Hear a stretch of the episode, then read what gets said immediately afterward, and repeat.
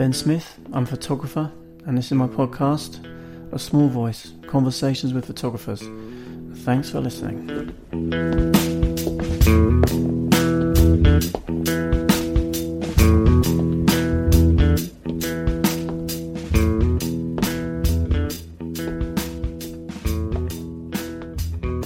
Hey, folks, it's Ben. This is A Small Voice Conversations with Photographers, my podcast.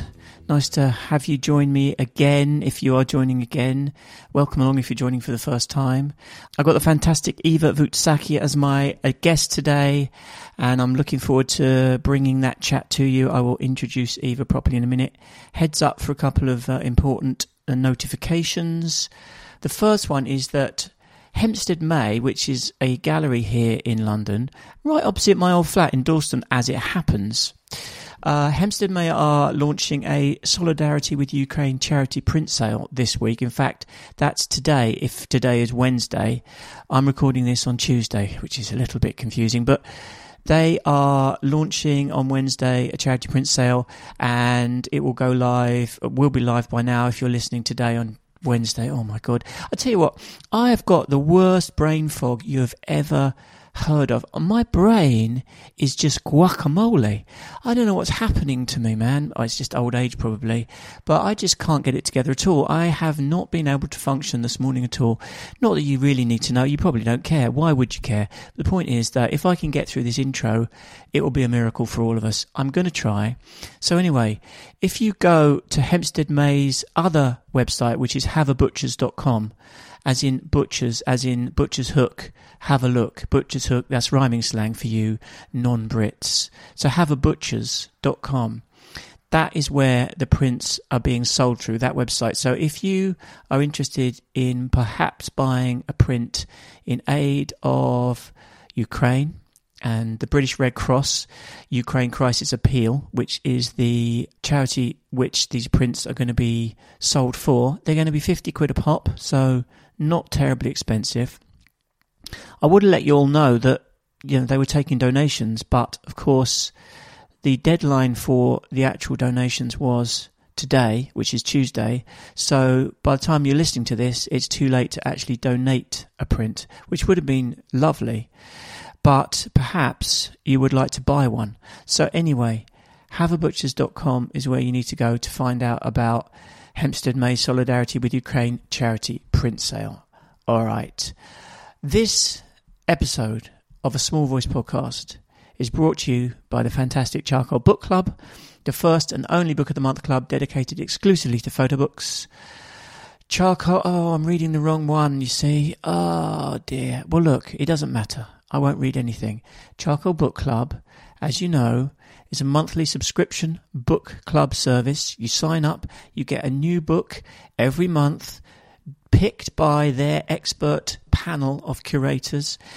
You don't know what you're going to get. Well, you do know. You can look on the website at charcoalbookclub.com. You can see what um, have been books of the month for the previous uh, several months to get an idea of the kind of work that they offer.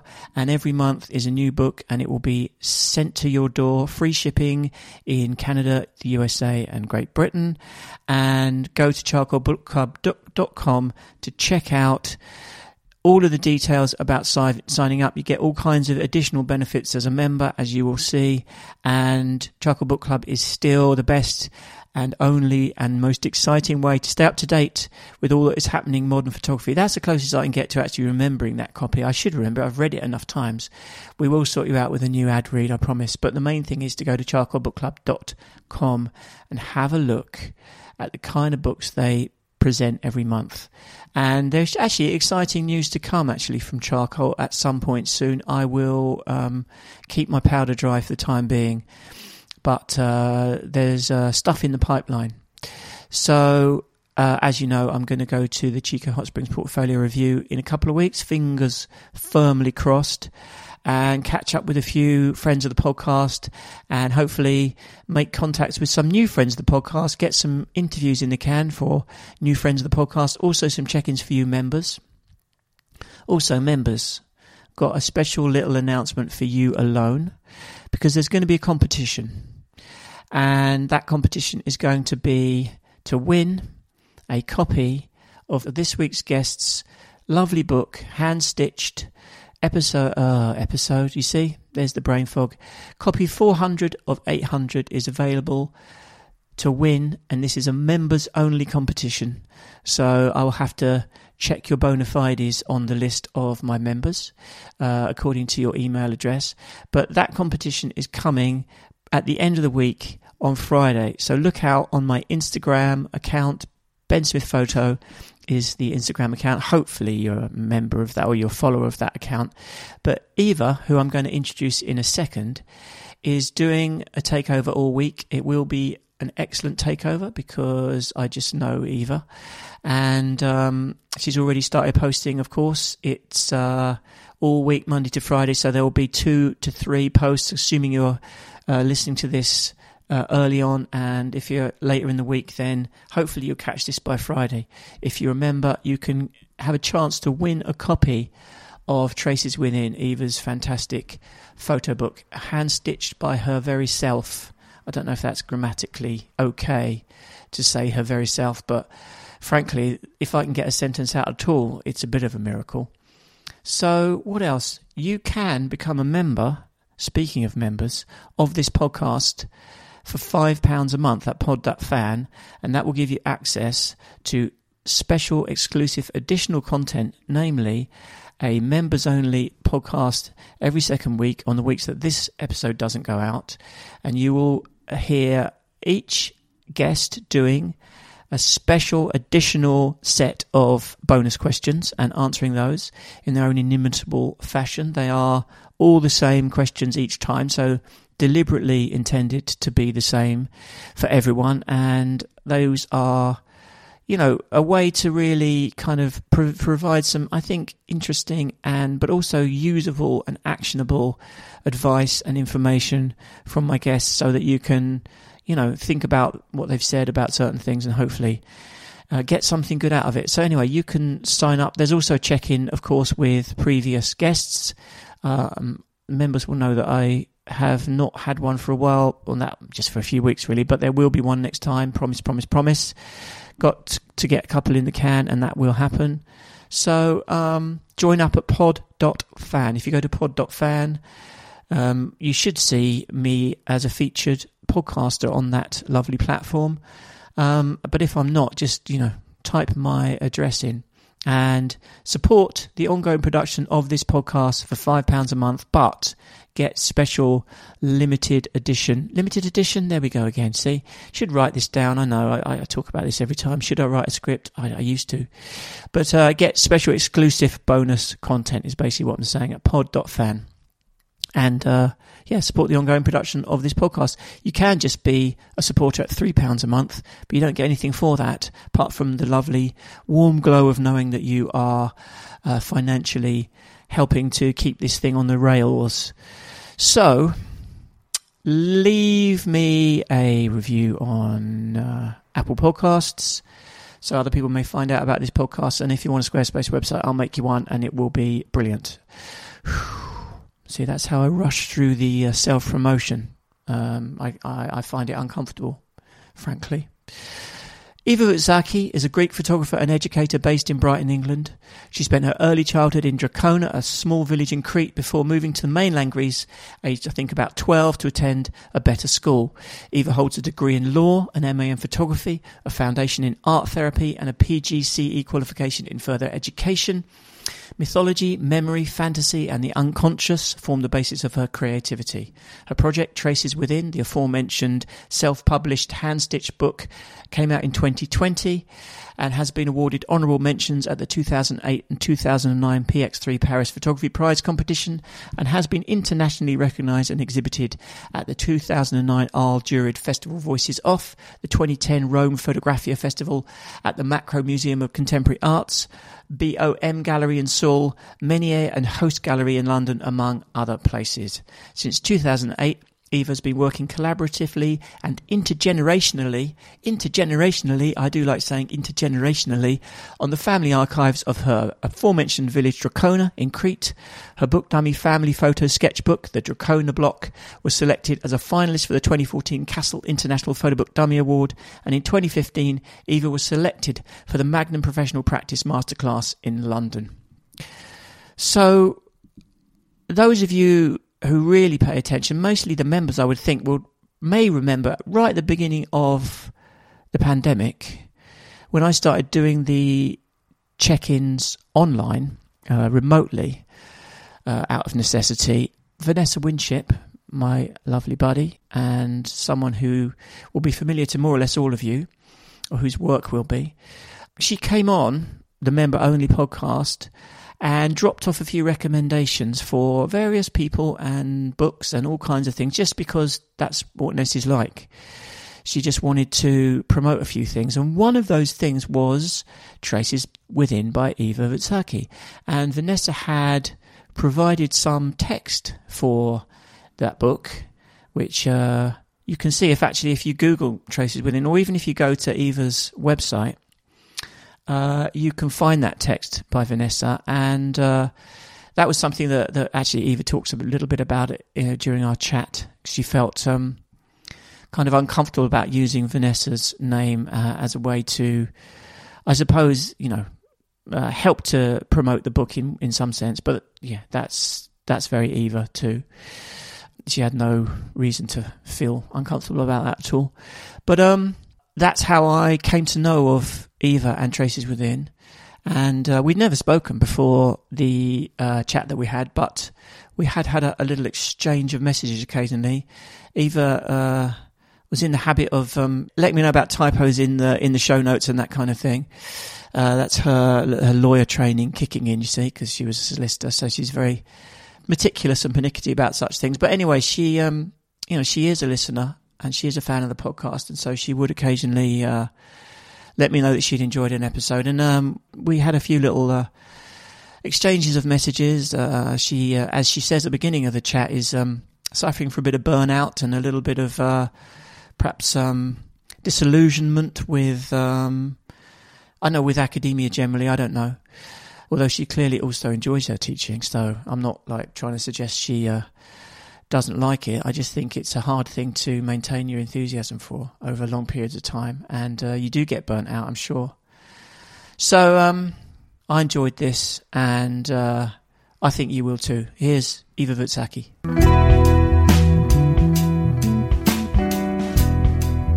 Oh, you've kept company for so long while I was bookbinding. Oh, your voice. your heart. Yeah. Thank, thank you for saying that. I'm really excited to talk to you. I was just uh, thinking about what we could talk about, and um, there seems to be quite a lot of options. So I'm hoping it's going to be uh, fun to hear from you. What are you currently um, up to? Um, you're teaching mostly, aren't you? Um, yeah, I think I'm actually in the burnout uh, zone at the moment. when I and I need to have a long break to recover. Uh, I think Okay. it's the two years of pandemic, online, offline, uh, blended, um, uh, colleagues going um, like you know made redundant, and then this insecurity, and also uh, students feeling a bit lost and lonely, and just like lost two years of their lives. So I think uh, I'm quite a sensitive person. So I think I think I've sensed all this um, emotional hurricane going on the last two years, and I think I need a long break. So I'm also binding my book. I keep binding. I'm now in uh, number 400, the Traces Within book, and that's that's um, that's what something that kept me uh, grounded and uh, a bit sane. You know, using my hands and doing something physical instead of staring in front of the screen. Oh man, yeah. Tell me about it. I've I've been uh, looking at your your book because I've had it for a while. You sent me one very kindly a while ago, and um, I was really becoming quite obsessed with the whole process of how you make these books. Well, not not your books necessarily, but any any photo book. And um, it's such a beautiful thing. I want to talk about it more. Um, but yeah, that thing of actually kind of having a craving to do something with your actual hands instead of looking at a fucking computer screen, which I spend half my life doing. And I just, you know, like uh, Alethea did a book uh, making uh, um, workshop quite recently, and um, I'm hoping she will then pass on to me what she learned because I'd love to learn how to do this. But I want to, I want to talk to you about that process in more depth. But before we move on, like this burnout thing that ha- is happening, how, how is that uh, manifesting itself? How are you feeling? Um, I realize it's not depression because when I don't have to teach, I'm fine. And also when I go in the classroom and I actually teach, I'm fine again. I think it's this idea of, oh shit, I have to check my emails. I have to prepare some content on. It's when I have to turn my, my computer on. I, it's just something dies inside me. It, it's almost like a PTSD. I keep saying to people that maybe a new form of PTSD is gonna come as a result of this pandemic because it's just um, inhuman. You know, we spend so many times, and some of my students had like um, black screens, so I have this also the fear of the black screen, but I cannot. Um, I couldn't actually force them to turn the screens on because some of them had bad Wi-Fi, so it was all this. Mm. Yeah, and also, you know, we are. I teach at uh, university, and uh, we are now on a strike, and there is a genuine reason, wh- no, lots of reasons why we are on a strike. Interesting. Um, so, do you feel like this pandemic thing is going to have a kind of delayed effect, in, in a sense, where this PTSD is going to kind of collectively kick in, but perhaps I think so. And, it's and, about to happen. Yeah, and I also think that different people had different um, ways to handle the pandemic, and some were a bit stronger and some were a bit more, um, I don't know. And then you have all these conspiracy theories that divided people, and then is the vaccinator or the un- anti vaccine people. Mm. Um, but uh, it made, I think, it made me appreciate um, simple moments like, uh, and uh, come to the present. Um, I think it did some good things as well as some uh, horrible, deep, subconscious, evil things that we will see mm. as a, a, wave, like post post pandemic wave. Yeah, yeah, it's going to take a while to sort of unpick it all. I hope there will be some positives as well, though. Um, yeah, and that's so. That's the thing with uh, with trauma that uh, sometimes you don't realize it when you experience it. It's after. It's the after uh, the post traumatic yeah, yeah, um, yeah, of um, course. Waves. Post traumatic stress, yeah. Mm. We, I think we're probably going to be talking a bit more about that as well um, going forward because it, it, does sort of play into some of the work that you're you're doing. And some of the you've got so many book projects on the go. It's oh my god, where to start? and that's um, that's one of my problems. Uh, I, I have to thank the pandemic because it actually forced me to work from home and dedicate more time to to finish the book. And I'm like, I need to do it now. Now is the opportunity. mm, because yeah, also yeah, I didn't know if I'm the next in terms of uh, you know made redundant or whatever. It was this constant fear that uh, maybe we I'm the next. Uh, five out of ten of my colleagues were made redundant, so it was quite an oh, actual right. thing. So you got that possibility hanging yeah. over you as well. Mm. Um, but I survived. I mean, so far, yeah. Well, I hope you continue so far, to. Yeah. yeah, that's interesting. I know you were, yeah, you were, you were, you were having some, some kind of, uh, challenges with the teaching and, um, I don't know, maybe even with, maybe with the whole nature of, of teaching photography. I know you, you mentioned, um, yourself, you did an MA. Yeah. Uh, and I, I read you were talking about it in terms of it being quite dull and uninteresting. Um, oh, what did you read of, that? Oh my god! Oh, uh, it, it's, out there. On, it's uh, publicly available. we, we I don't know if you meant to meant to keep that. yeah, the the thing is that you know I, I studied law and then um, I, I discovered the photography club of the University of Aristotle University in Thessaloniki in Greece, and that was under the toilets of the law school. So photography was always a a savior, you know, a um, psychic savior for me. And then I became a solicitor because it, whatever, that's what you do when you when you come from no, no. a poor family. Uh, I have to. I've, I've got. To, I can't let you get away with. I'm going to have to know more about that because yeah, the, the, the listeners need to know how you um, made a transition from law. You were, as you say, a solicitor oh, to to a creative practice, and I think that's a fascinating journey. So we we want to talk more about it. But yeah, the thing about um, is it you're not really. I mean, you are very much a practitioner. Mm. Um, th- there seems to have been a kind of intellectualizing of photography in terms of education, which I find kind of, uh, it doesn't, I don't really get it personally. Yeah. So uh, what happened is I got a scholarship uh, and the reason why I had to finish law was because with a degree I could apply for that scholarship. And it's only one person that takes it every year from Greece. And then I ended up doing my MA. So, you know, my MA was like my dreams come true when I was uh, 30.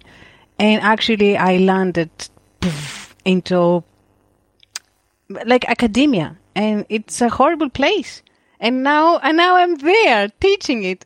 Uh, but I uh, always allow creative space for my students, and I tell them, you know, readings are okay, but you can find inspiration from other things. It doesn't have to be the specific weekly reading that was put there from one of my colleagues or even mm. from me. You know, you just have to be free, and that's that's one of the uh, you know, genuine advice I give, and I'm like, I wish someone told me also when I was doing my MA that, um, okay, these are some key theory names, you know, whatever. We need to respect them. We need to know that, but then uh, maybe it doesn't suit your work. And for me personally, I find more inspiration in philosophy, poetry, psychology, um, you know, mm. even uh, science, you know, mathematics. I was, I'm or architecture, or you know, I like, as I said, I like um, playing with uh, paper and then coming up with new forms. So, and and I love gardening. Mm. But then uh, I think yeah. I think that's the my problem is I I teach uh, not as I would like to teach. You know, it's I think university is a bit of a trap for both students and uh, uh, tutors. We need a new form of education. We need. Um, uh, this idea of peripatetic, you know, when you go out, you walk, and by walking, you reconnect with your body, with nature, you find a natural rhythm, and then ideas come. You know, ideas don't come when you sit in front of a computer. That's when ideas stagnate. It's like mm-hmm. the death, mm-hmm. the death of our flow. You know, we need to flow. We were made with hands and feet and a head, mm-hmm. of course, but not just with a head. That's the thing. Yeah, that's an interesting point. And it seems there's a kind of fixation on the kind of academic underpinnings of, of photography, but I don't know if anyone's actually learning how to take pictures. It seems like that's getting a bit overlooked, you know? It's all about the conceptual stuff and about the in, intellectual stuff, but you've still got to be able to take a picture at the end of the day if you want to, unless I suppose you could argue that that's a subjective uh, notion as to what. No, yeah, know, uh, uh, in the, the, first years, and uh, you know, uh, we teach them basic photography skills, and then second year they move to like more cameras and gadgets. But again, it's just you know, first you need to learn how to observe, and I think the young generation has lost this um, patience and. Uh, the natural rhythm. You know, I started photography in 1997, and the the thing was darkroom, and I really miss this meditative time in the dark room with the radio, like uh, 2 in the morning, 2 a.m., uh, 3 a.m., you know, me and the shadows at the university just printing and dancing, this and uh, that horrible smell in the dark room, the toxic mm. smell.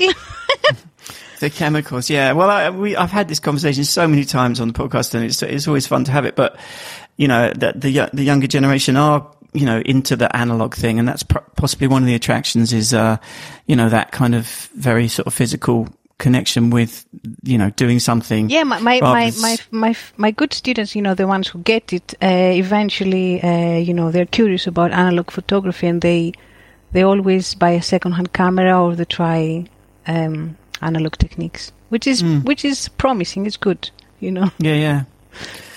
Well, look, I want to kind of get a bit of background, really. Um, mm. And then we can talk talk more about the work because um, because it's sort of it's very much autobiographical. I think subjective is the word you might use. Your, work. Ah, that was my MA um, uh, final uh, written piece, which I got D. Oh, really? it was called subjective. Sorry, my laughter is loud. I hope I didn't. No, that's all right.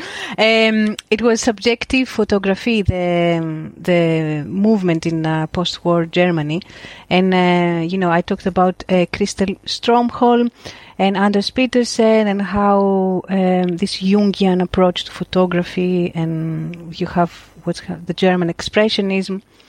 And then I got D, of course, because I didn't know what I was talking about. I tried to put Greek mythology inside. I made my own theory. No, I, based Ah. on subjective photography, but then, yeah, anyway. Okay. It was too So you. Yeah, you didn't have the kind of intellectual firepower to actually back it up. But I bet you do now, though. I'm, I, I, I'm, I can pretty much Yeah. guarantee you do. Um, no, the thing, the thing, you know, is because I write poems since I was nine. I kept telling my my professors, uh, I, "What is this thing that we have to write ten thousand words? Why does it have to be?" T-? And I'm the same with my students now. I tell them, "Look, it's a thousand words, but uh, you you'll be fine if you write seven hundred or seven fifty or." It's this kind of uh, ticking the boxes things. I, I'm a bit of a rebel. I don't like. Like uh, I can. I told. My, I was telling my professors, um, I can write you a poem. instead, instead of 10,000 words, you know. yeah, that's a kind of the opposite of that. You know, the the distillation of uh, of the language that you actually want to be as as brief as possible, as concise as prof- possible. I imagine there's a lot of waffle involved in a ten thousand word uh, yeah, you're. photography dissertation. Oh, God. A bit like there was with you, as you said, in you know, in in, in uh, when you did yours. Yeah. Um, but the interesting thing is that I actually found the origins of, uh, you know, I. In 2003, I, I met Anders Petersen in a workshop, one of his workshops, and that was life changing. So it was interesting that then in 2008, I found where he comes from, you know, the school of thought, this subjective photography movement, and that Christer Stromholm was his mentor, and then um, I was mentored by Anders Petersen. So for me, it was like a aha moment, discovering my family, you know. And I, I also tell my students that you need to find where you belong, you need to find your family. so, what is the essence of that philosophy, the the subjective? Because I obviously I I love Anders. I've spoken to him, and and that introduced me to Christoph Stromholm, who's of course you know was very influential on him. But I don't know what that means, the subjective photography thing, and and how Jung has some kind of uh, part in it. Yeah, I th- it's uh, like uh, it was a um, this idea of uh, uh, talking about your inner self and not really. It's like using photography um, more like a, as a mirror, not like a window. So it's um, t- studying your subconscious and this idea of the creating a visual diary, and also. Um, don't know, studying humanity really and what it means to be human. You know, this tragic thing that is called life because life is quite a harsh thing. Well, whatever it is, I like that style. Uh, that's for sure. So you're Greek, or you're Cretan to be precise. You grew up in Crete. Yeah. Um, so what what kind of experience did you have of that? I, I know you had a kind of a fairly. You, it was a f- small village, so kind of a quite a rural, presumably, um, kind of fairly isolated uh, upbringing. Yeah, as soon as I realized uh, I could walk.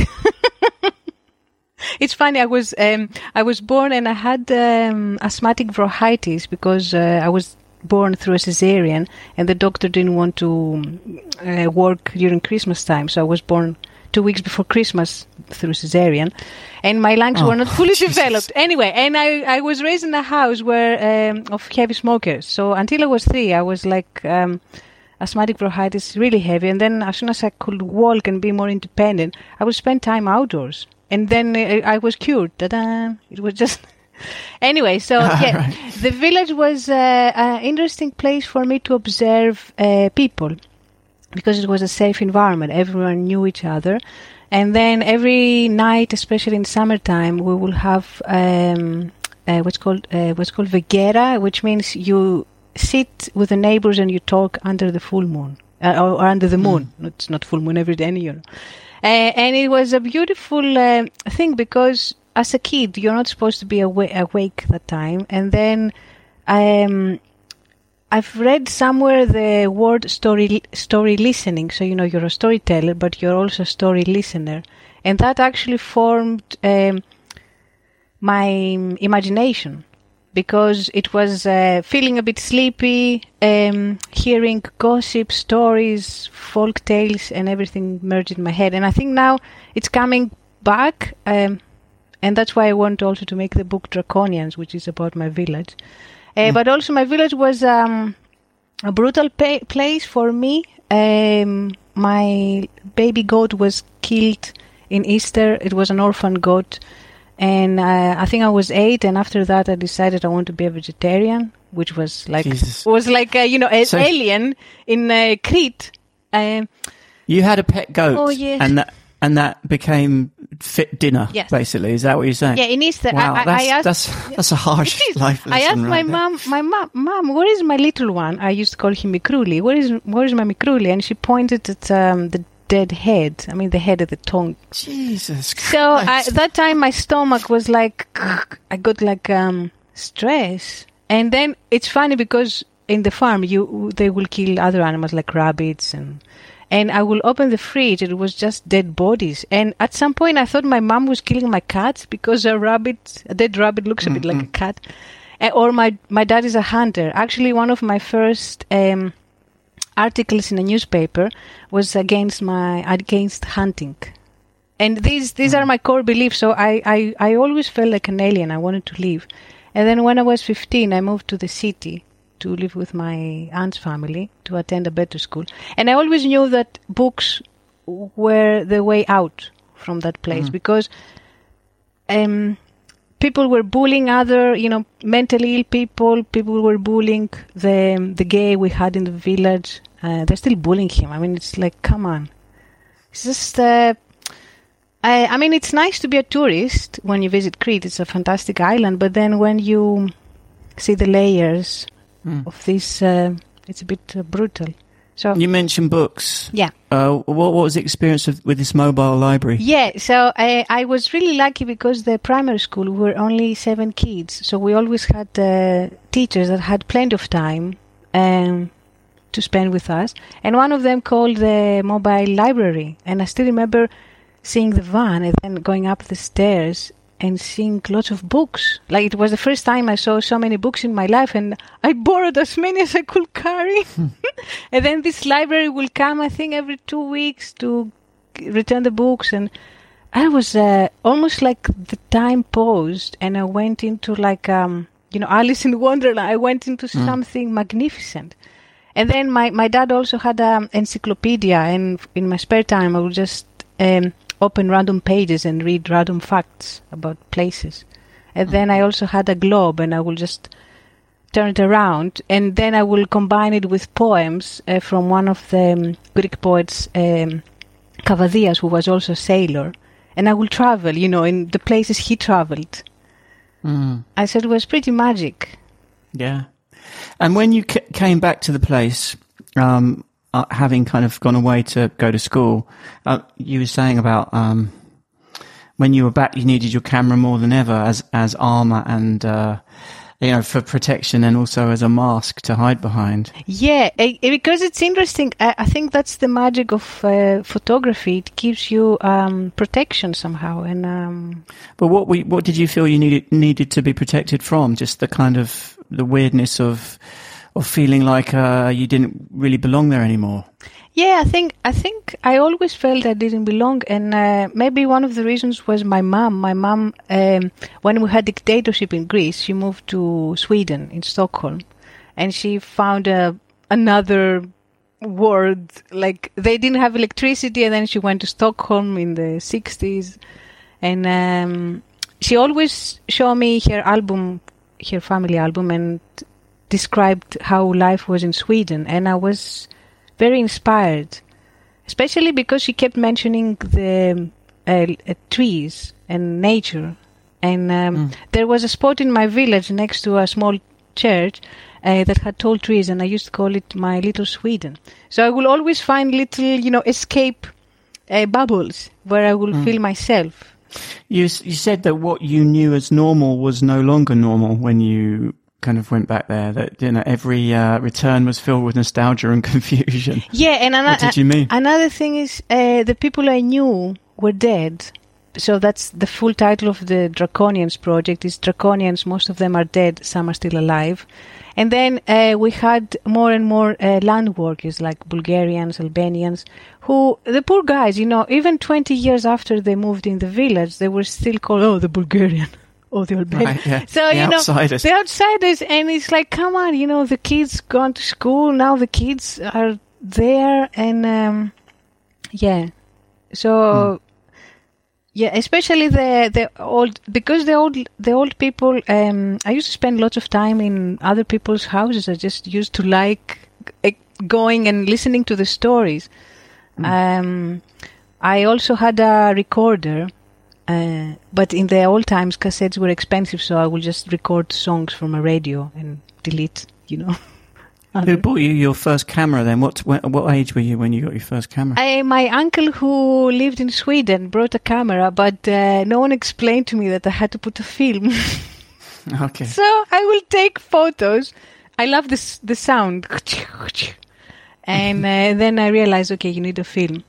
But before that, uh, my best friend, who we are friends since forever, uh, remembers that I used to frame. I used to use my hands and create my frames and tell her, "Look at this flower, isn't it beautiful?"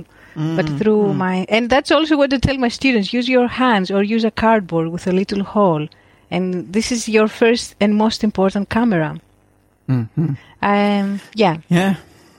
So the, the question is then from from that to becoming a lawyer and st- studying law, becoming a lawyer. And uh, just to quote you directly, I wanted to quit law from the first day I started studying it. Yes. that's your quote. Yes. Um, But and yet, what made you stick with it then? I suppose you kind of, it's a bit hard to uh, turn the car around at that point, maybe. Look, at some point in um, because of my granddad and his life story, I wanted to interview him. So again, my uncle from uh, Sweden, Manolis, he brought me my first recorder, and I was just trying to record my granddad. He never talked to me about what happened to him, um, and I wanted to be a journalist. And uh, a really well-respected bloody journalist from Greece told me, if you want to be a journalist, we talk about 1992, you should study law because the most respected uh, journalists are uh, have studied law. And then 1996, I, I, I, I, I was an excellent student. That was my blessing and my curse. Uh, so I will either become a doctor or a lawyer because that's what you do when you come from um, a farmer's, you know, background. The, all the dreams and the and also my my aunt, my aunt Dimitra, who I always uh, who always aspired me uh, and I admired her. She was also a lawyer, so it was almost like she was the first one in the family to study. It was almost like a tradition. okay. Yeah, so you were sort of following in, in her footsteps, as it were. Yeah, and also, you know, she was poor and then she became, you know, a middle class um, woman. So it was this kind of, you know, when you come from a working class family, you education is your way forward. Not, not in UK, but in other countries where education is free and uh, only for the best. Um, the, Then it was. It's your ticket, your ticket Yeah. out of the the village, basically, or you know, the, yeah, whatever that then It was to. books and studying. So in daytime, I will just be active and outdoors and spend time with my animals, and then nighttime, I will just read books. Sometimes I will read one or two books a night. I will sleep Mm. Yeah. one in the Yeah. morning, two in the morning. Sounds like my kid. Yeah. Um, you've mentioned it already, but what was this IKY scholarship that you you got? Ah, said you the were IKY, yeah. only one uh, place, basically, and and and you you got it. So yeah, that must be some kind of indication of your perhaps your determination. I don't know. Yeah, so it's quite funny because I was a member of the photography club of Aristotle University, but also in Greece we have the, the official, you know, technical school of photography, uh, and um, it's this kind of scholarship that if you have a BA, any BA, you can you could apply for this scholarship. And what happened is previous members of this photography club. Um, got the scholarship. It, it's through exams, uh, through portfolio, and through uh, one day of practice. And then I was like, oh, maybe I could do it. But I kept delaying it because I kept delaying getting my BA. I hated it, my, my law, yeah. degree. Uh, and then the, the year I went to have the exams, I was like super busy um, being miserable, being a solicitor. And then I was like, well, I'm just going to see how it is. And then I got it and I couldn't believe it, which meant I had to quit my horrible job. I had nightmares every day. And actually, a couple of weeks before I quit, um, one of the uh, my, my clients thanked me for treating him like a human because I speak Turkish, Spanish, English, and Greek. Um, so I had lots of immigrant cases. And he gave me a hug and I he started crying like that's it. I'm off, guys. because I could feel, you know, the um, uh, how racist the system is, and also there's no, mm. you know, one of the um, the defender, the other woman was trying to buy me. She was giving me, she was offering me a thousand euros to pretend that I defend my client. I'm like, what the heck is going on mm. here? That's interesting, actually, because I've always thought that. I've always wondered how do people in the legal profession fucking deal with the sheer level of injustice that they have to n- navigate every single day of it. I don't know how you mm. could do that without going completely It kills insane. you. And, and, when I did my practice uh, in a solicitor, she was a very uh, good person, and uh, I realized that she was almost like a psychologist. You know, people would go there and talk to her, like um, like a therapy session. But yeah, also, yeah. what I didn't like in the courtroom was all this anger and all this. Um, you know, people go in the court because there's something wrong, but there are other ways to, you know, learn how to respect each other and not not kill each other. mm. it's like.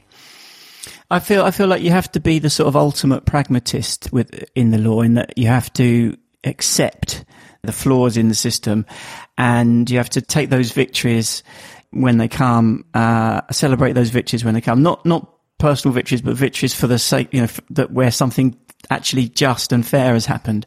And then the times when, you know, the opposite happens, you have to just let it go somehow. But I don't know how. I like the theory, uh, you know, like uh, learning about constitutional rights, human rights. That was amazing. But then, as you said, in practice, there's no, there's no justice, just corruption and delays and.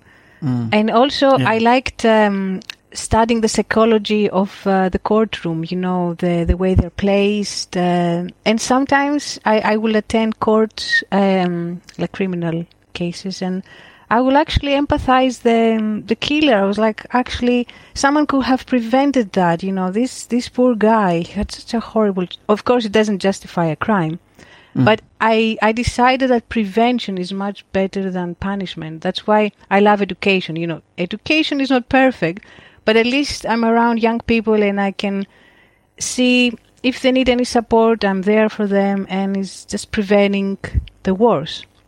And my yeah, my favorite yeah, yeah. catchphrase is, uh, "Why don't you start therapy?" uh, don't drink, don't do drugs, eat well, sleep well. That's my motto. That that's very sound advice, Eva. Yeah. And have a bit of therapy. Yeah if you if you need it, or even if you don't need it, you probably need it, even if you don't think.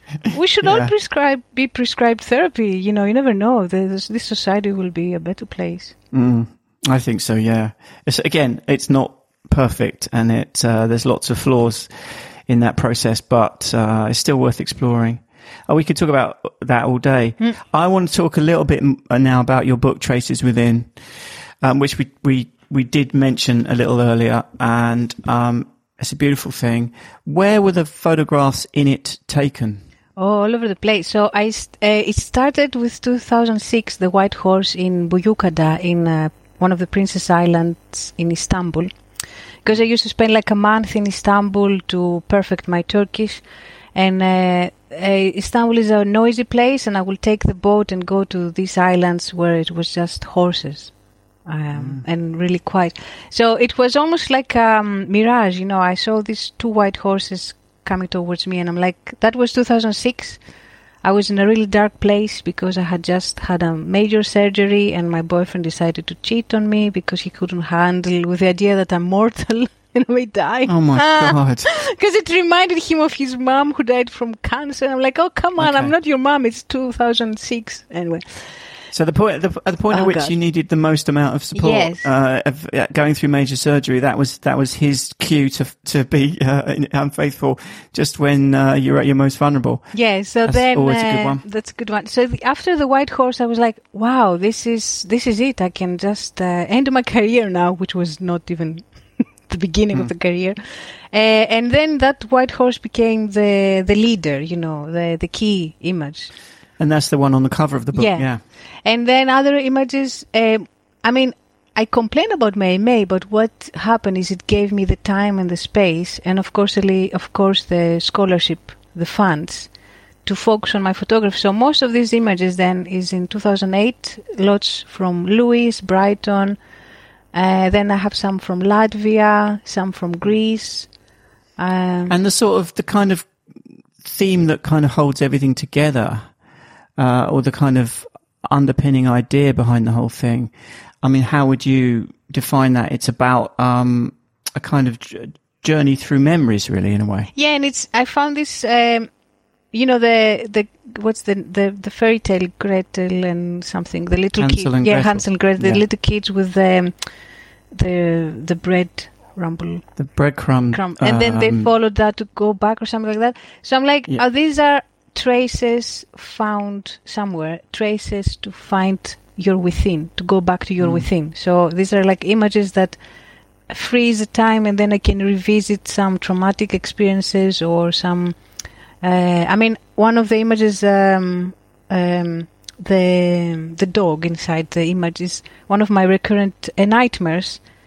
Um, like I, I was being attacked from a wolf dog looking like, and uh, then when I took this photo in 2008, I'm like, yes, bastard, now you're there, got you.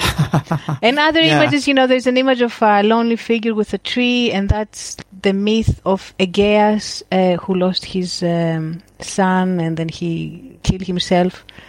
And there's another image of the sea, the moon with the sea, which is when I was going back to my parents, and I'm like, I don't want to go back. I just don't want. I just want this to end. Yeah, yeah.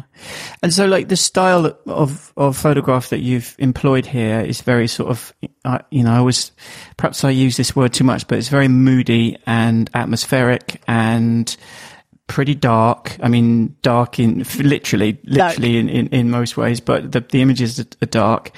Did you sort of employ that style because it was the appropriate one for this idea, or or do you just shoot like that? The thing is that if I take my glasses off, uh, that's my actual vision. I see blurry and I see, I cannot distinguish the parallel with the vertical lines. I have astigmatism and myopia.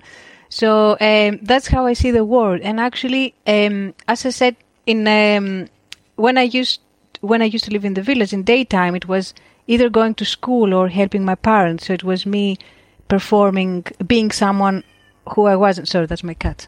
Yeah, That's okay. and uh, then Join in. and then nighttime was always uh, my me time when I will escape through books or where I will listen to the night birds or listen to the the stories of the old women in the village. And actually, it became almost like a like a habit to consider night my own, and and find the light in the darkness. You know, like a metaphor. Hmm And I and uh, my my next projects have images shot in daytime, but for some reason, traces within had to be all shot in nighttime or indoors. Right. Okay, so those were the sort of parameters that you set for it, and and that gave it a kind of a kind of coherence, really. Yeah. And also that there's no, it's designed to have no beginning, no end, really. It's uh, Yeah, about, yeah. Tell talk about that because, but basically, this is where we, we we now come really to the other thing that that I want to talk about, which is the way that you've made the book and the design of it, and how that obviously is very much kind of key to that kind of underpinning idea that, that it's to be viewed in um, um, in in I don't know a number of different uh, ways, I suppose. Yeah. It's um, let me um, try to explain to the listeners because they can they can look at it, um, they can find it online, and there's videos on your website. But I think you call it a trifold uh, design. So you've got a little dummy there, Yeah. which is very cool. I'm I'm really want to talk to you about these things. Um, It's yeah, it's it's almost like three little books uh, glued together essentially, Mm-hmm. and and you've handmade it, which I do want to ask you about. But h- how did it all sort of come together? The ideas. So I've been attending bookbinding courses since I think 2014. So I attended a workshop with uh, Akina. Bo- not Akina, yeah, it's in London, and then um, something in Latvia with Nico Baumgarten, who taught us how to bind. And then I I'm I've been watching uh, YouTube videos from Sea Lemon, who's a fantastic American um, craftswoman, you know. But she has lots of bookbinding uh, videos. And what's her what's her channel called? Sea Lemon. Sea Lemon. Yeah. Okay, I'll check. I'll check it out because I was trying to find some. Go on. Yeah, and then uh, in 2017, I was playing with pa- paper because that's what I do to relax, and I made this. And then I put it in a box where I have other experiments for the future projects. And then uh, in 2019, I think, um, I was like, okay, I need to do this book. Come on, it's ridiculous. I need to, but I need someone to push me. I cannot do it on my own. So my friend uh, Jackie suggested a designer called Emily Macau Lai, I think. I hope it's correct, the surname. Uh, she's the Stanley James Press. She's the woman behind this. Um, and uh, we bonded so well. It was she could. She asked. She also asked me to read some of my diaries as a way to have an insight.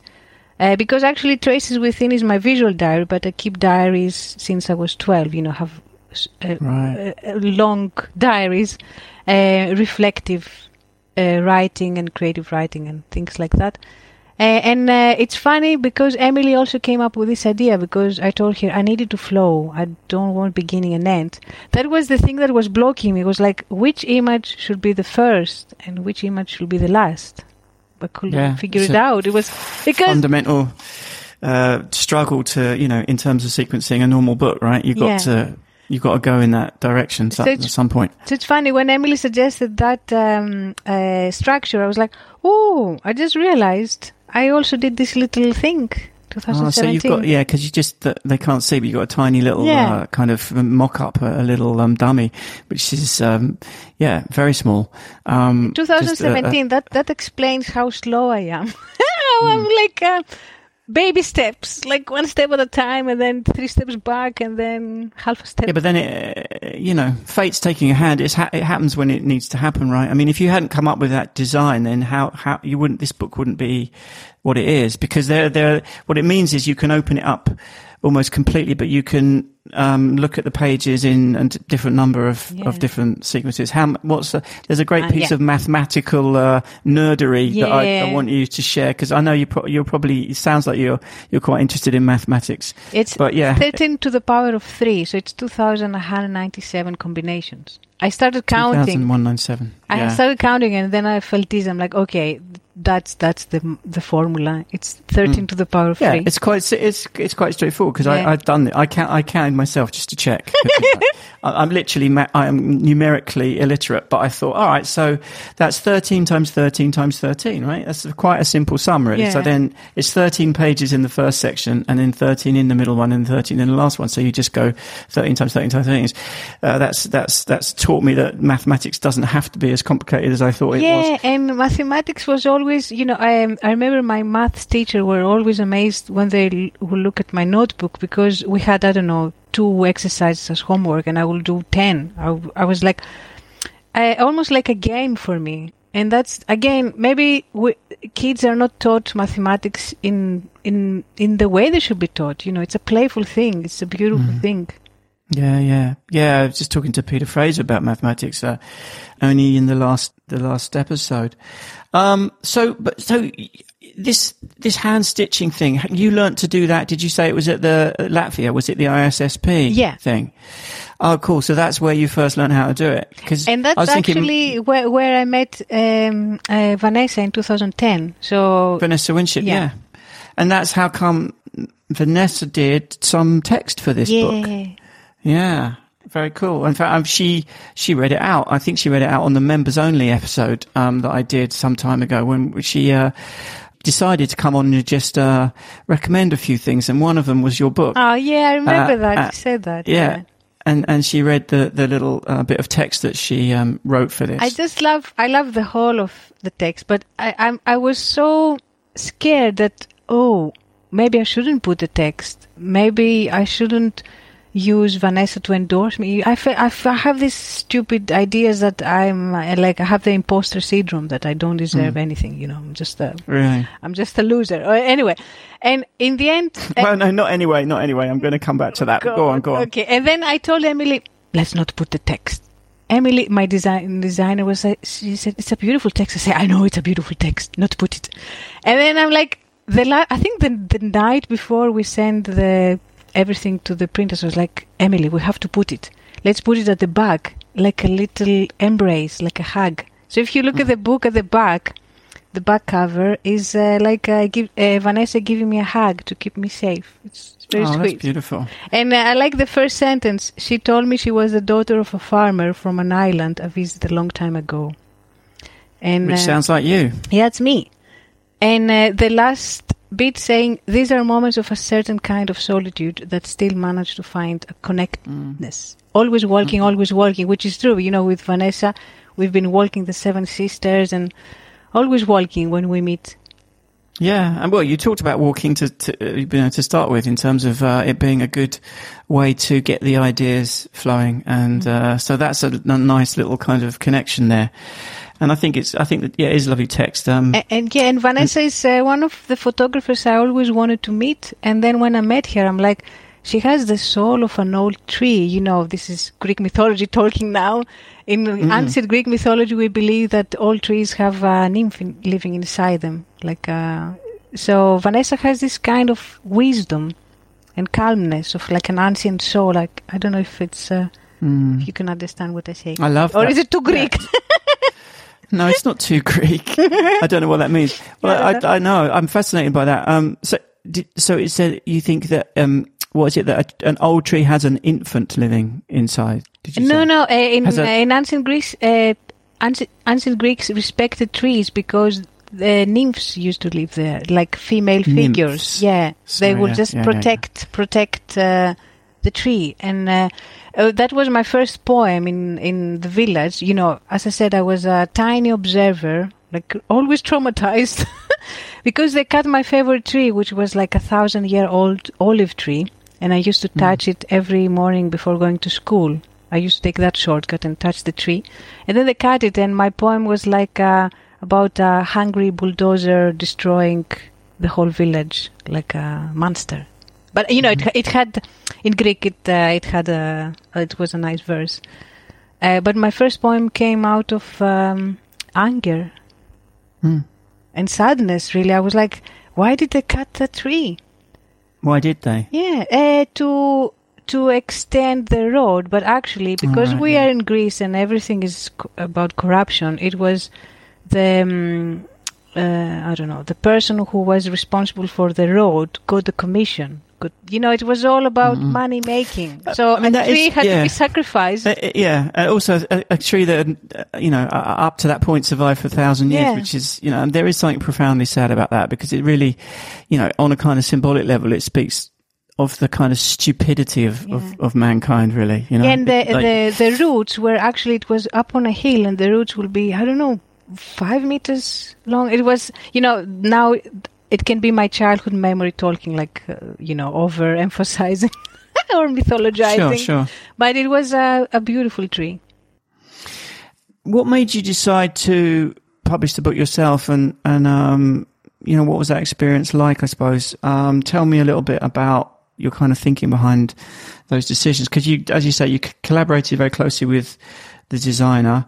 Um, I don't know who did what. Um, I guess it was you brought this. Um, well, you brought the overall kind of um, design of the book in terms of that little dummy that you created, this trifold thing, and um, but you did have it properly, professionally printed. Yeah, So it's not, it's not, you know, it's not kind of, it's very professional, but you have stitched these fuckers together individually, um, on your own. And you still, you were saying you're still, you're still in the process. I mean, you've, you've done what, 400 four or something? Yeah, Um, so that's yeah. Tell me about, Um, about the thing is that in 2011, I show my photos to uh, Ramon Reverte, who has RM editorial, and he was very interested in publishing the book, but he also wanted uh, 10,000 euros. Mm-mm. and here comes my mathematician brain and my low degree.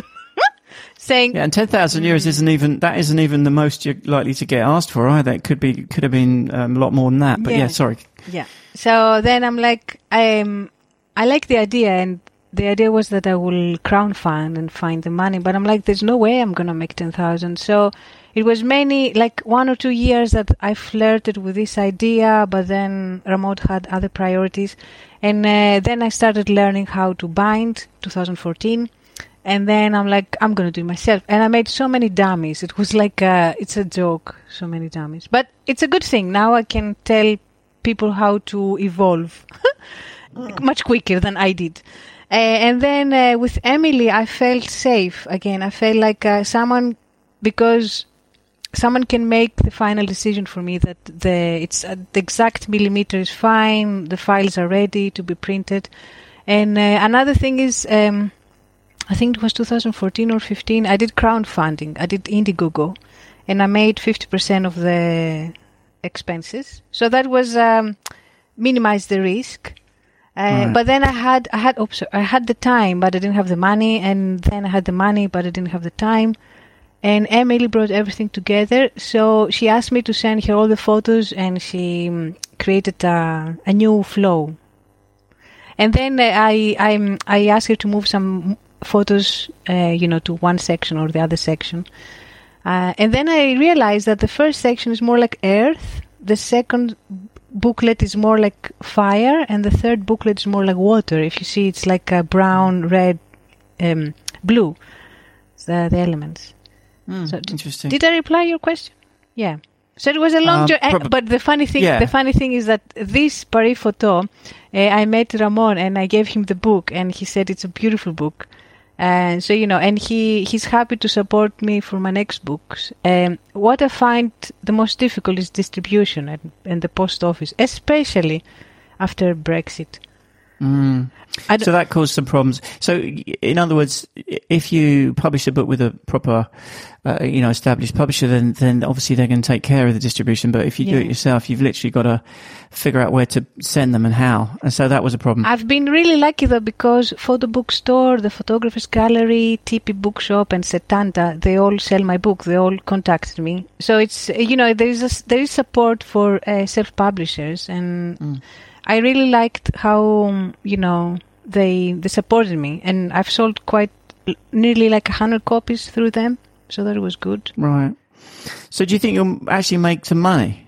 Yeah, uh, as I said, I had fifty percent because the the printing costed yeah an extra fifty percent, and then I had the cost of the um, graphic designer. Uh, but yeah, I I covered my cost, and I, now I'm just into the um, uh, raising funding for the next books by selling traces Right. of things. So I think I I will So stick just, with yeah, self put it back this self in. publishing. Yeah, I will stick with this self publishing because uh, I like uh, being independent. Absolutely. I was well. I was going to ask you about that because obviously, the you know that's one of the attract- attractions of doing it yourself. You can be. People can still order this book on, on your website and um, or from any of those other uh, aforementioned um, websites and places. But um, I think you're going to do 800. Are you? Yeah. So now, yeah, I've reached half. Wow, Uh, you must be very um, good at stitching these things together now. it used to take me longer. Now it's just, I think, six minutes per booklet. So no, I think twelve minutes the whole book. So it's not bad. I have a yeah. Have you thought about teaching a workshop on this? Because I'd sign up on how actually. Yeah, Yeah. yeah, and I like. I will play. Uh, I'm playing with like different forms for my next books. I also like long stitch, uh, Mhm. or um, uh, Coptic stitch, exposed spine. Yeah. yeah. Yeah, see, this is the stuff that I'm tr- I'm interested in finding out about. But maybe I'll, I'll check out that lady's uh, YouTube channel that you recommended Yeah. for a start. She's she's good because you can pause the video and watch the game, and Yeah. uh, and she's not like she's American, but she's not like loud. Oh, sorry, American. American. if you have any American listeners, there's no. I have a lot of American Oh, listeners. I'm sure they won't no, I'm sure they won't take that in any way the wrong way. She has a calming, calming voice and calm Yeah. music. It's just beautiful, and the videos are very professionally made. Yeah, I actually Mm, sent her a, a copy because I told her thank you for teaching me Oh, that's through. YouTube. Yeah. And also the reason why I sent you a book is because you know I, I was burned out from screens, and I'm like uh, I'm I'm gonna get this speaker like a JBL, Mm. and uh, start listening to podcasts. And I'm like Ben, okay. And then your voice became my companion, and uh, your podcasts are amazing. And, Oh, that's uh, brilliant. Yeah. I'm- I'm so I've been so- binding books, listening to your interviews. I'm very honoured to hear that, Yeah. and um, it's it's lovely to to know, though a little bit alarming that you have to listen to my estuary English, as they call it, um, my my accent. Uh, it's lovely to know that you you've been listening, and I hope I hope you know some of those photographers that you've heard Yeah, on and I- here I have uh, been I- inspirational. I can identify, especially with uh, uh, photographers who describe the problems in our industry or the problems in education. It's like, or how do you survive as a photographer? Yeah, absolutely. Yeah. Well, it's, a, it's an ongoing struggle and a perennial question. Hmm. But what about this uh, imposter syndrome thing? What's going on with that? Why do you why do you feel that? Um, uh, you, you, I think you talked about it in terms of feeling like a misfit. Yeah, so I was, you know, I'm, I'm uh, like a farmer's daughter, and I know how to grow my own food, and I feel confident in the fields or in under trees. but then when I go in a gallery and there's an opening, it's loud and alcohol, and it's just this pretentiousness. I don't get it. I don't get it. It's just disgusting, seriously. And I, I, I force myself to go to uh, Paris Photo as a, for me, Paris Photo is like the encyclopedia of photography. You go there and you just see where photography is heading. But it's overwhelming. It's just, um, it's too much. I have to wear headphones and just uh, uh, meet my friends, you know, like um, breathing breaks. But I, this is what I don't like in the photography world, the pretentiousness. Yeah, me too. Yeah. I mean, I mean, uh, is it is it? Do you think it's possible to avoid to avoid it in some way? I mean, it's not all that way. Um, and maybe the fine art world and the gallery world is worse than the photo book world. World. The photo book world can be a bit precious. Um, Hmm. Yeah, and I then- suppose and then- pretentious, but not so bad. Maybe. Yeah, and then it's the um, you know I was encouraged maybe I should make um, collector's version. I'm like, no, I'm I don't want to fall in this game. You know, I remember buying um, uh, Daisuke Yokota's the first his first book, uh, The Backyard, for five euros, and I think at some point it was three thousand six hundred pounds. And my husband, Really? at that point, we wanted to buy a house. My husband was like, "Sell it Yeah. the deposit." wow. And I'm like, "No," because when I bought That's the a hell book, of a that's a hell of a profit. Uh, there's a hell of a kind of increase in value. Yeah. I'm like, I want to keep it because it was one of the first books he made, and it's a beautiful one. It's a very simple one. Yeah. Yeah, amazing. Yeah, I suppose it's nice when you know that they're worth more than you paid for them, but that doesn't necessarily mean you're ever going to sell them. That's the way I feel about it, Yeah. you know. Also about the imposter syndrome is because um, my my dad was a good dad, but he was also verbally abusive. Like he will swear and he will just shout, and he was uh, uh, emotionally a bit unbalanced. I mean, he it's okay. He's who he is, and he's a lovely guy. But I have this uh, kind of uh, fear of failure, or like uh, fear of um, mm, I don't know, negative uh, thoughts in my head, which are not necessarily mine. They've been, uh, you know, that's that's like childhood trauma and many years of trying to figure out what's going on, and also transgenerational trauma. And uh, anyway, that's linked with one of the books I want to um, make. Um, Tell me. yeah. Tell me about that one because I know it's it sort of starts with your with your grandfather, which i Yeah. presume is your is your dad's dad. Yeah, it's my dad's dad. So maybe there was, you know, maybe that's partly why he he was like he was your dad. Um, maybe it was about transgenerational trauma. Mm-hmm. What have you come to understand about what that is and and and how it works? Uh, the thing is, my granddad was one of the only people who was captured from the Germans in 1943 and uh, was taken to Mauthausen in a concentration camp. And uh, he, you know, two years he stayed there. And then when he was uh, liberated, uh, he couldn't reach Greece because the Greek government doesn't give a shit for the Greek citizens. Even back then. anyway, we had our own troubles as a Greek society.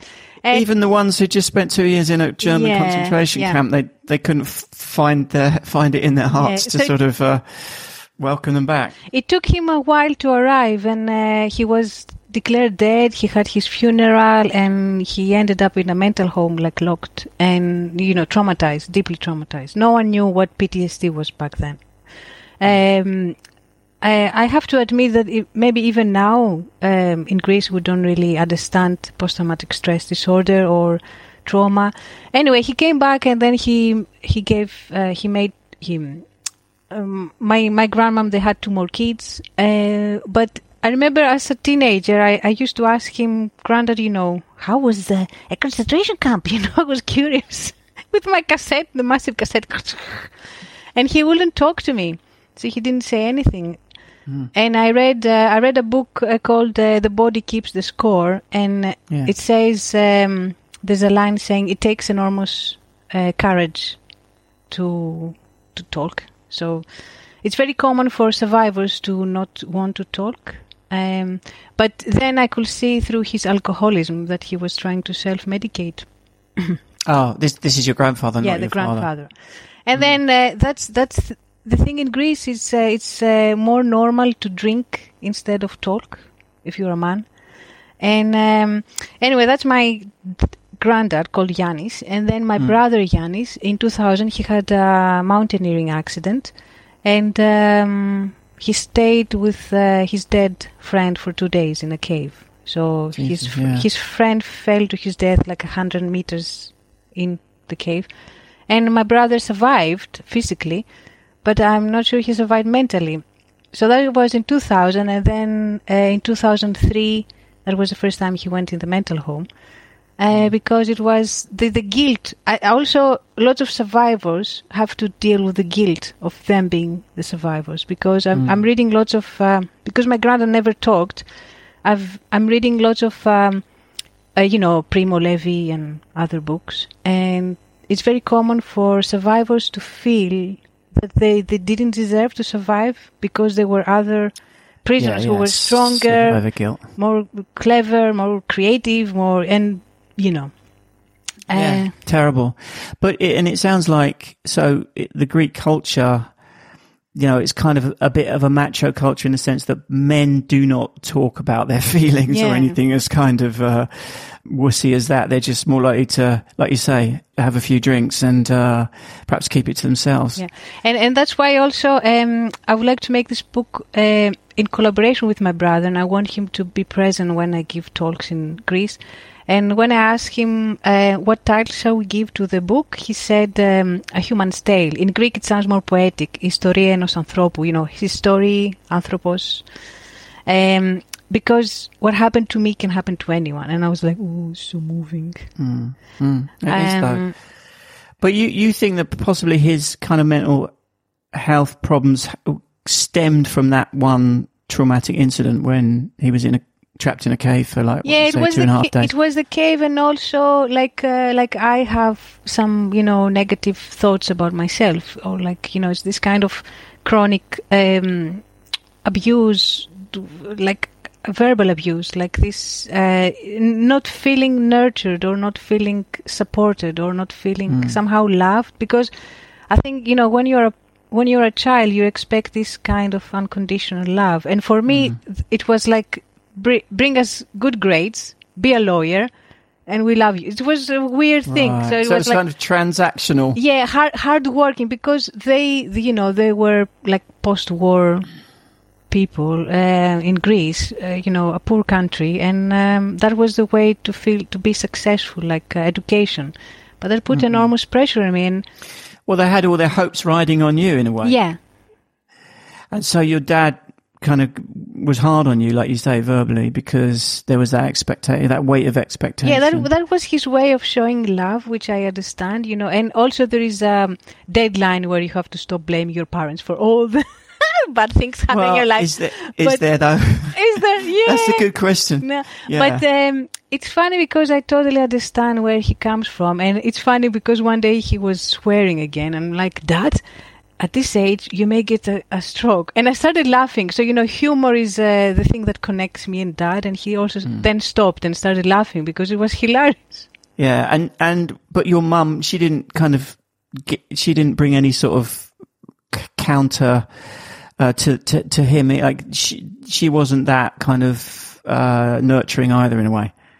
Um, well, women in Greece at that time, they're a bit like, um, I don't know. Um, yeah, used to. That that's how things should be. I don't know.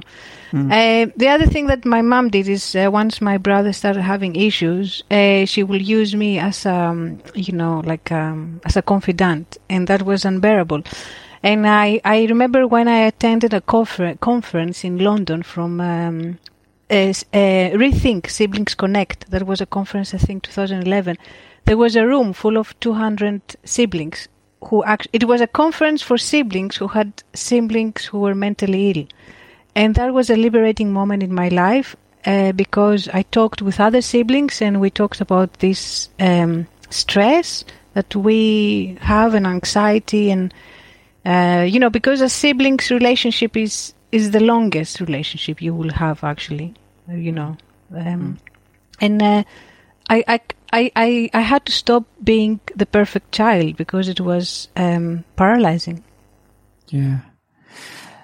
So this book that you're going to do, I mean, what are your kind of intentions for it? Um, what are you hoping that people will be able to take away? Because I, I imagine, it, I mean, is there any hope to be to be taken from it um, as far as you know mental health issues go, and and and the sort of the seeming kind of unresolvable nature of of some of those types of of condition. I, I would like my brother to start talking more about the fact he survived and uh, instead of drinking to actually use his energy to do something more um, uh, useful. And also another thing is that part of the profit will go towards him to help him improve his life, like do things that will help him. Uh, and there was another book um, called The Big Brother from uh, what's his name, Louis. Uh, Louis Quail. yeah, and it's funny because I mailed him. I mailed the photographer, and he's he's happy to um, to check my book before it's ready to be published. You know, Oh, it was very that's great, sweet. yeah. I, I felt really connected with this book, um, and I'm like, yeah, I was going to talk about Big Brother. I presume you have have a copy of that. yeah, Yeah, it's very important. I'm like, it's very important to share these kind of stories, which are really difficult, and also, you know, when it involves family. Now I'm like very conscious that I've said some horrible things. but uh, horrible things happen in every family. Happy things happen in the same family. Funny things happen. Uh, we actually use lots of humor in my family, and in Greece, it's like comic and tragedy at the same time. Mm. And it's it's important to break the stigma and say. I also say to my students, you know, don't drink, don't do drugs. Um, talk, talk to someone, you know, or talk to a professional. Even better. Mm. Yeah, yeah, yeah. And so your family has kind of proved to be quite an inspiration for your projects. You know, it's been a Mm. jumping off point for quite a few of them. Um, what you're going to do one about the village as well, though, Yes, it's Drakonians. it, drakonians. Uh, which, most which led me to to start to wonder what what is the origin of that word draconian. I had to. I thought, oh, I've got to look this look this up, and it, Ah. I get, it Draco or Draco was a a, a Greek. Wow, what was he? Uh, So was he a legislator, a, a- a legislator. lead, yeah, a legislator, a, a legal kind of mind. So that's where we get draconian from. Yeah, the strict, the strict rule. Yeah, but uh, yeah, strict rule. uh, Draco- Drakona is the village, so people from Drakona called Drakonians. It's not related. Mm. Yeah, it's quite interesting. People, lots of people will confuse it, but then it's also an alien race in Doctor Who. it's an Right, right. imaginary race. Apparently, this race hates humans and they cannot show their emotions. There's there are some phrases in this imaginary, you know, race description that I'm like, that's actually like my the people in the village maybe but it's funny because when i was a student i saw one of these metaphysical uh, magazines in a kiosk that said draconians who are they where do they come from and i was like what the heck um and I read Yeah. that's where where I found out that draconians is an imaginary alien race. But in some some conspiracy theories believe it's a proper race. I'm like, dudes, it's it came from someone's head. Jesus. Yeah, well, hopefully they won't ever visit your village because that would be weird if they think that maybe Yeah. they think that's where. Yeah, But the dracona, dracona also in uh, in Greek means the massive, the big stone. So it's the big uh, stones Oh, you cannot really move. And my village has some big stones. so that so it's named after that rather than after the the no, legislator, no, no. the aforementioned. No. Okay, because that confused me because I imme- immediately assumed that it must be named after him. No, because- no, no. Yeah. Okay. Interesting. Because he has a bad reputation. He was very strict. His rules were very strict. Of course, no, but I, I imagine there are all kinds of terrible kind of reasons for the names of things. You know, Yeah. this is kind of coming up a lot now. You know, this kind of revisionist kind of thing of uh, why do we call places, you know, like in the states, for instance, lots of um, yeah names that they they're trying to change the names of various places and various things because of the associations that that those that those names have with slavery and stuff from history. So, yeah, I presume it's still there's still lots of examples of place names that come from people who are not thought well of historically. Yeah, the, the other the, the other thing that the Drakonians, the book will con- consists of is the family photos from the people in the village. So I have scanned some of the family photos from other families, and then I have my own photos. And also, when someone dies, I write a poem about them. They're very depressing. really? Of course, you know it's about the death, but it's also about the life they never lived. Um, oh, oh, you know, one of my favorite characters in the village was Vrujos, and he was mentally ill and he was bullied because what he did is he will walk around the streets and stare at stones. She would just collect stones and look at them.